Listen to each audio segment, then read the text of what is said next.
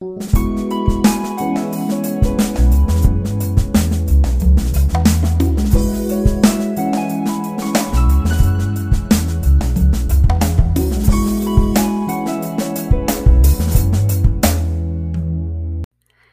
afternoon, and welcome to this Holy Week edition of Evangelination. I'm your host, Lisa Tuggle, and I'm hoping that you are having right now the holiest Holy Week ever. So, you know, today is Holy Thursday, or Maundy Thursday, as it came to be known in the English speaking world. So, Maundy, what does that mean? Maundy, M A U N D Y, comes from the Latin word mandatum or commandment. Okay, remember that the Lord said, I give you a new commandment love one another as I have loved you. And he showed that most prominently in his Last Supper with his disciples and his crucifixion, his passion and death and resurrection, which we celebrate uh, this Easter Triduum. Okay, so next to my dining room table, I have a depiction of Jesus washing the feet of Peter on Holy Thursday. So this day is takes a prominent uh, position in our home for all you know uh, all the days of the year. So uh, this this uh, Holy Thursday picture it really dominates the wall next to our dining room table, and it sets the tone for what happens there as we dine. So it's a reminder to be gracious and to serve one another lovingly while at table. You know, a table is like an altar where bread is broken and drink is shared. A communal meal is entirely different from eating alone. Do you know that? I mean, eating alone, it's like snacking. It's not a meal at all, really. Now, you can always call someone, or you could eat with your um, saints and angels, or, or through, you can eat with the Bible and read. So if you're alone and can't eat with anybody, you know, you could find some kind of communion uh, with um, the Word of God while you eat.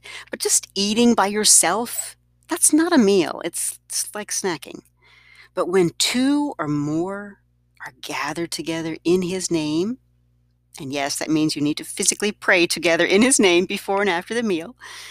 Then the eternal Father, the creator of your bodies and souls, through the eternal Son, together with the Holy Spirit, resides in your midst. How wonderful is that? I mean, it's it's a real sacramental to have a meal. How you conduct yourselves at a meal is to live the kingdom of God right here and right now. So when you eat together with friends or family, and really for the love of God, please make sure this happens as often as possible if you are a family.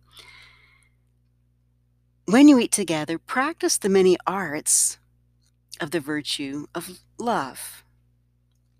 For example, love does not take greedily for oneself without thinking what will be left over for others, okay?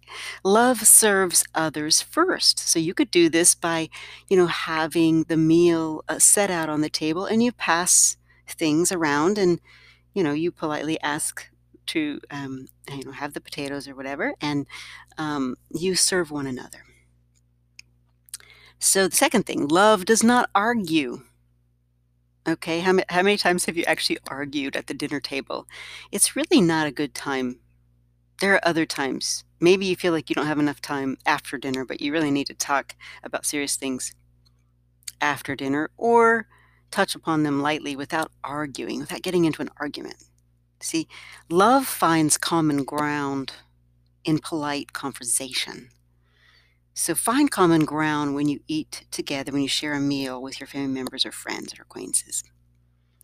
Third, love attracts. So, like a light that draws a moth, love draws people in. You know, and if they're ignorant, then your love will draw them to the truth. Okay? If they're if they have bad manners, your example will draw them into um, more polite manners.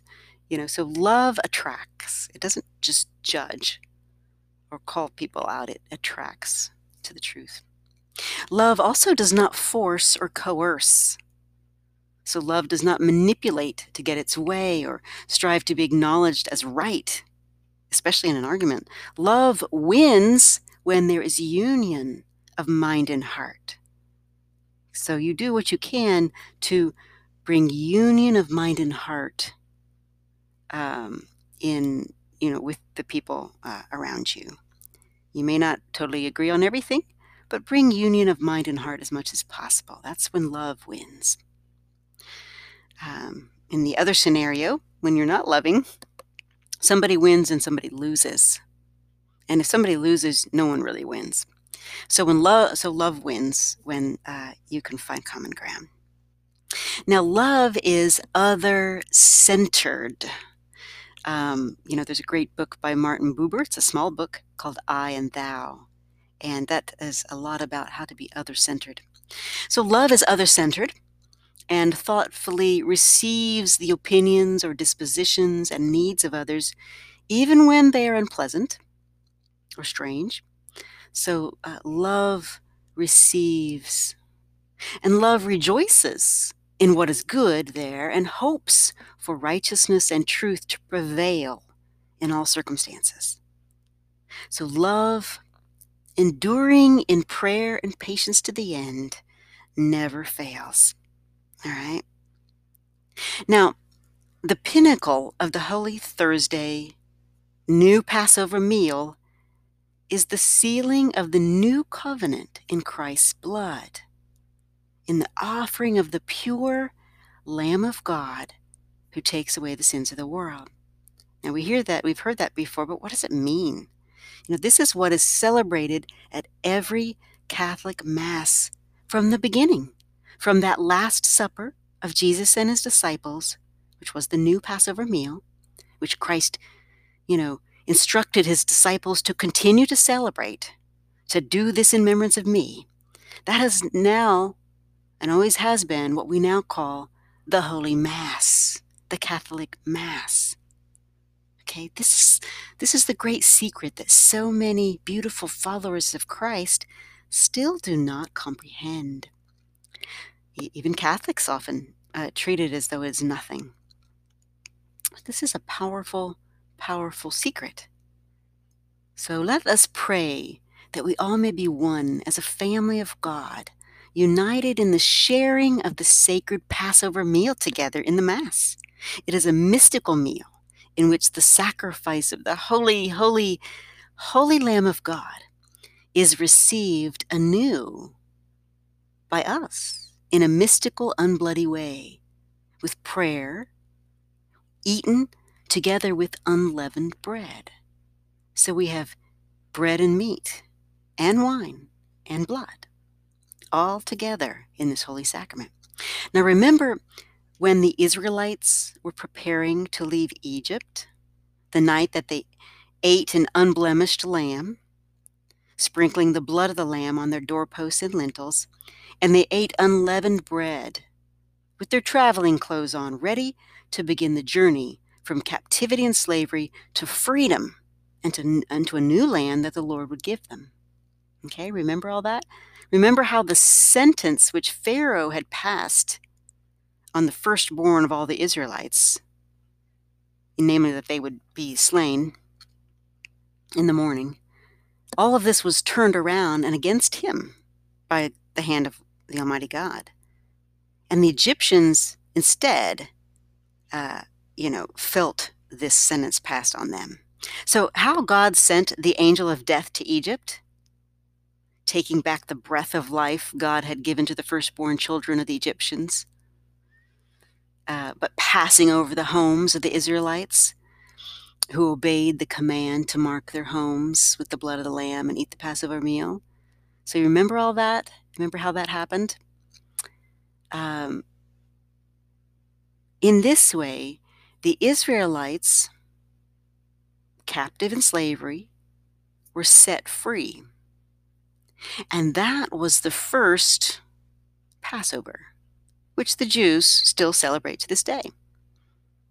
But now we have the new Passover that Jesus instituted. The new Passover is a fulfillment of the old, which brings the first Passover to a new miraculous height of God's power and love. This new Passover sets us free from slavery to sin and selfishness. That's the power of Holy Communion in the Mass. This new Passover takes the unblemished lamb of sacrifice of the first Passover to a whole new level. The unblemished Lamb of God is Jesus Christ Himself in flesh and blood. And that flesh and blood, His body, blood, soul, and timeless divinity, remains today. It's poured out as an atonement for sins in the passion and crucifixion of Christ 2,000 years ago, and it is renewed today in the Catholic Mass. And all of this is inextricably linked to the meal that Christ shared with his disciples on that first Holy Thursday, the Last Supper, which becomes the first supper of the new covenant, the first Mass, in which Christ is mystically shared with the partakers of the bread and wine on the table of the altar. The altar is a table from which we must all come to eat at the banquet of the Lord, now and I suspect in the life to come. This, you know, Scott Hahn suggests in his book, The Lamb's High Feast, um, that the Catholic Mass can be discovered in the book of Revelations and some of the events that are described there. So, at any rate, the enormous consequence of the new Passover meal, which we celebrate today, cannot be overstated. You know, Christ's Passover meal with his disciples is kind of like part one of a two part passion. You know, you cannot separate the Passover meal from the sacrifice of the Passover lamb on the cross. A sacrifice which, with unbroken bones, would be offered to serve as food in a cosmic, mystical way for all time. Is not Christ the supreme host? And do we not call what we receive a host at Mass? It is Christ, the perfectly gracious host, that we receive at this banquet of self gift that Christ offers us each day in the Catholic Mass. So, have you been to Mass recently or ever? If this is a strange concept to you, why not slip into the back of a Catholic church this Easter and experience the Holy Mass for yourself? You may not be ready yet to take communion from the altar because first you need to be formally invited to the banquet. But if this is your desire, talk to the priest about it after the Mass and he can arrange for you to begin your journey to the altar. Okay, so those of you who know well what the Mass is about, permit me to share with you a few more thoughts on how the Holy Mass is the culmination of the virtues of the Sacred Heart of Jesus. You know, Jesus didn't stop at keeping rules. That's not what he was about. He didn't stay away from sinners to keep himself ritually clean like the Pharisees did. You know, he went to them and he drew them to the truth and he drew them by the power of his great love and mercy. So, this is really what the Mass is about. Remember, um, he says, When I am lifted up, I will draw all men to myself. So, when the host is lifted up at Mass, he draws all to him in a mystical reality that's extremely powerful. If you've been a Catholic all your life, like I have, I have personal encounter with mystical realities in the Mass that you just can't explain to somebody who hasn't experienced it. But if you begin, if you make that just step of faith and trust and just try to receive what is there at the Mass, you know, great and beautiful, wonderful things will happen. So, this is the culmination of all the virtues Christ's love for us. So, virtues can be practiced in a way that's sort of Pharisaical, like, oh, I'm so righteous and good. I did this and I did this and I did this. But it's really not about your human achievement. You know, virtue, the life of virtue, is the Christian way because it's about being humble before the Lord and receiving the grace of his presence, which then takes you over and lives in you. And that's how, by his strength, we can live the life of virtue, which culminates in the virtue of love, which can be expressed in hospitality shown in a meal with your family members, friends, or acquaintances. Okay, so as we have said in this series on the virtues, the Christian way is not a way of keeping rules or keeping clean, of separating ourselves from sinners as the Pharisees did to keep the law of Moses. You know, perhaps there was a time for that, and certainly we are still required to abstain from sinful lives, that is, from the breaking of the Ten Commandments, and we have to avoid bad companionship. You don't, you don't want to do uh, um, well, it's a sin against uh, prudence and wisdom to fall in with bad companions who are going to make you sin, who are going to give you drugs or lead you to do things you ought not to do. Okay, deadly things.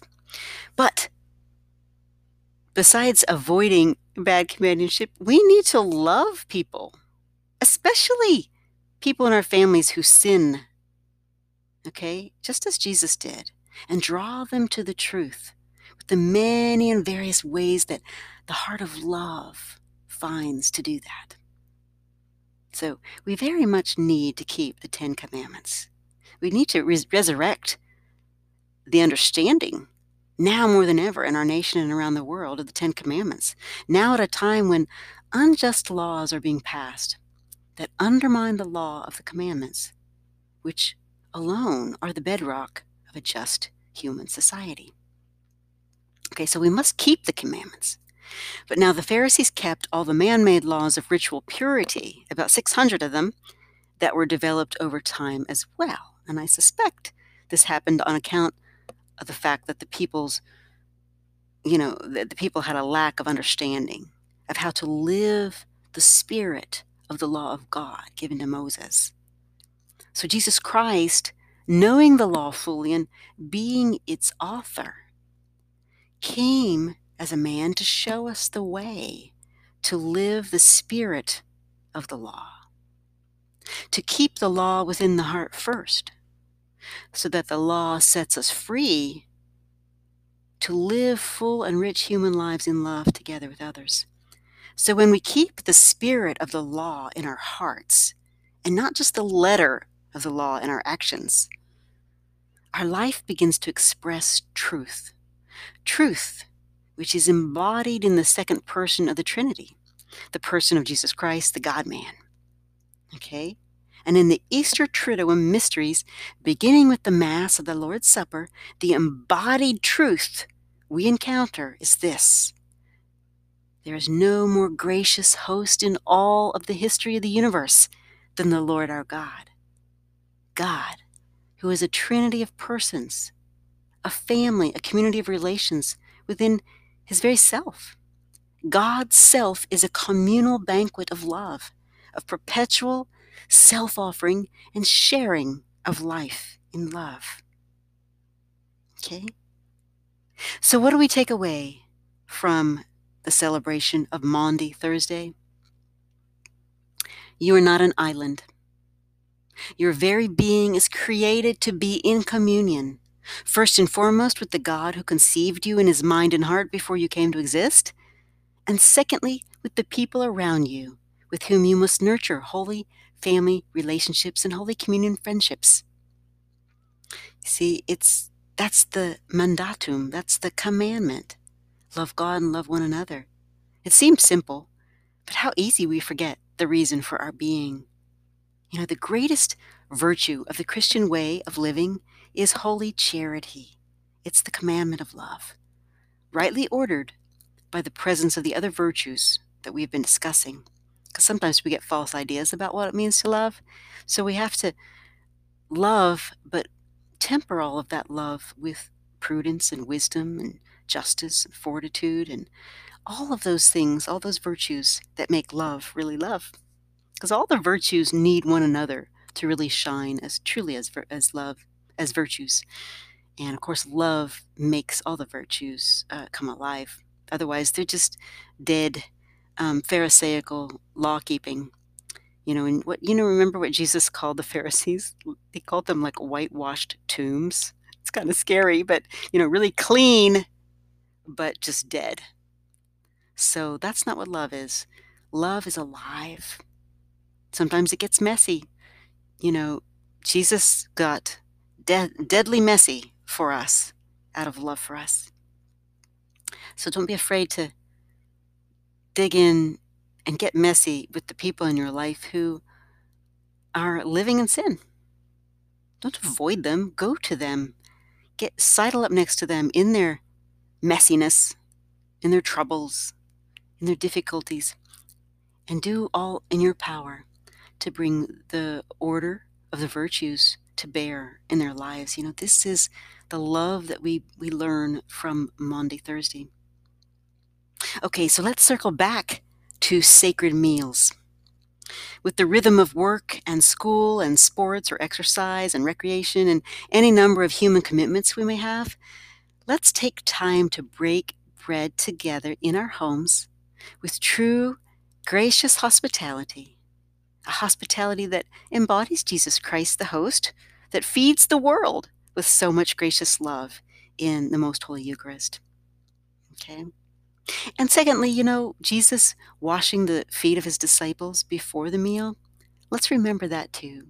And let's not be afraid to get ourselves a little dirty to help wash the uh, feet of our neighbors in a, an analogical way, in, a, in, in the sense of um, helping them with their troubles. Okay, so um, now, of course, when we practice hospitality, we don't need to be unnatural about this, literally washing other people's feet when they come into to eat at our houses. No. But love finds a way to show love in a non ostentatious way, a way that is gentle and sweet and almost un- imperceptible. You know, people just feel it. You know, whether you are male or female, it does not matter. You know, Jesus was a man, so even men can practice the arts of hospitality and gracious serving at table, as well as women who traditionally assume such a role in the family. In fact, I would go far to, uh, so far as to say that a married couple makes a good representation of Christ at table together, of a priest even who celebrates Mass. I mean, imagine there is much that could be drawn from St. John Paul the Great's theology of the body to support this idea. But anyway, I will leave it at that for now, and maybe we'll pick that up another week. So that's all for today. The virtue of this week is holy charity, self sacrificing love that loves the beloved even when the beloved seems unlovable. And um, so I hope these thoughts have been a blessing for you. And in friendship and familial love, I wish you a holy and happy Easter Triduum. Oh, and by the way, the Council of Catholic Women sent me a link to a video that you might want to watch today or, or on Good Friday. It contains excerpts of The Passion of the Christ, the movie, and it's set to beautiful music. And it is worth consuming with the eyes and the heart, especially at this time. So I'll include that link in the description of this podcast, and hopefully it will stay active, you know, into the future. If not, I apologize in advance. Well, um, so anyway, that's all for now. God bless you and your family. And as always, please know that I am praying in a special way for all those who support this ministry and for all of you who listen. So thanks for joining me and uh, we'll connect again next week. Uh, bye now.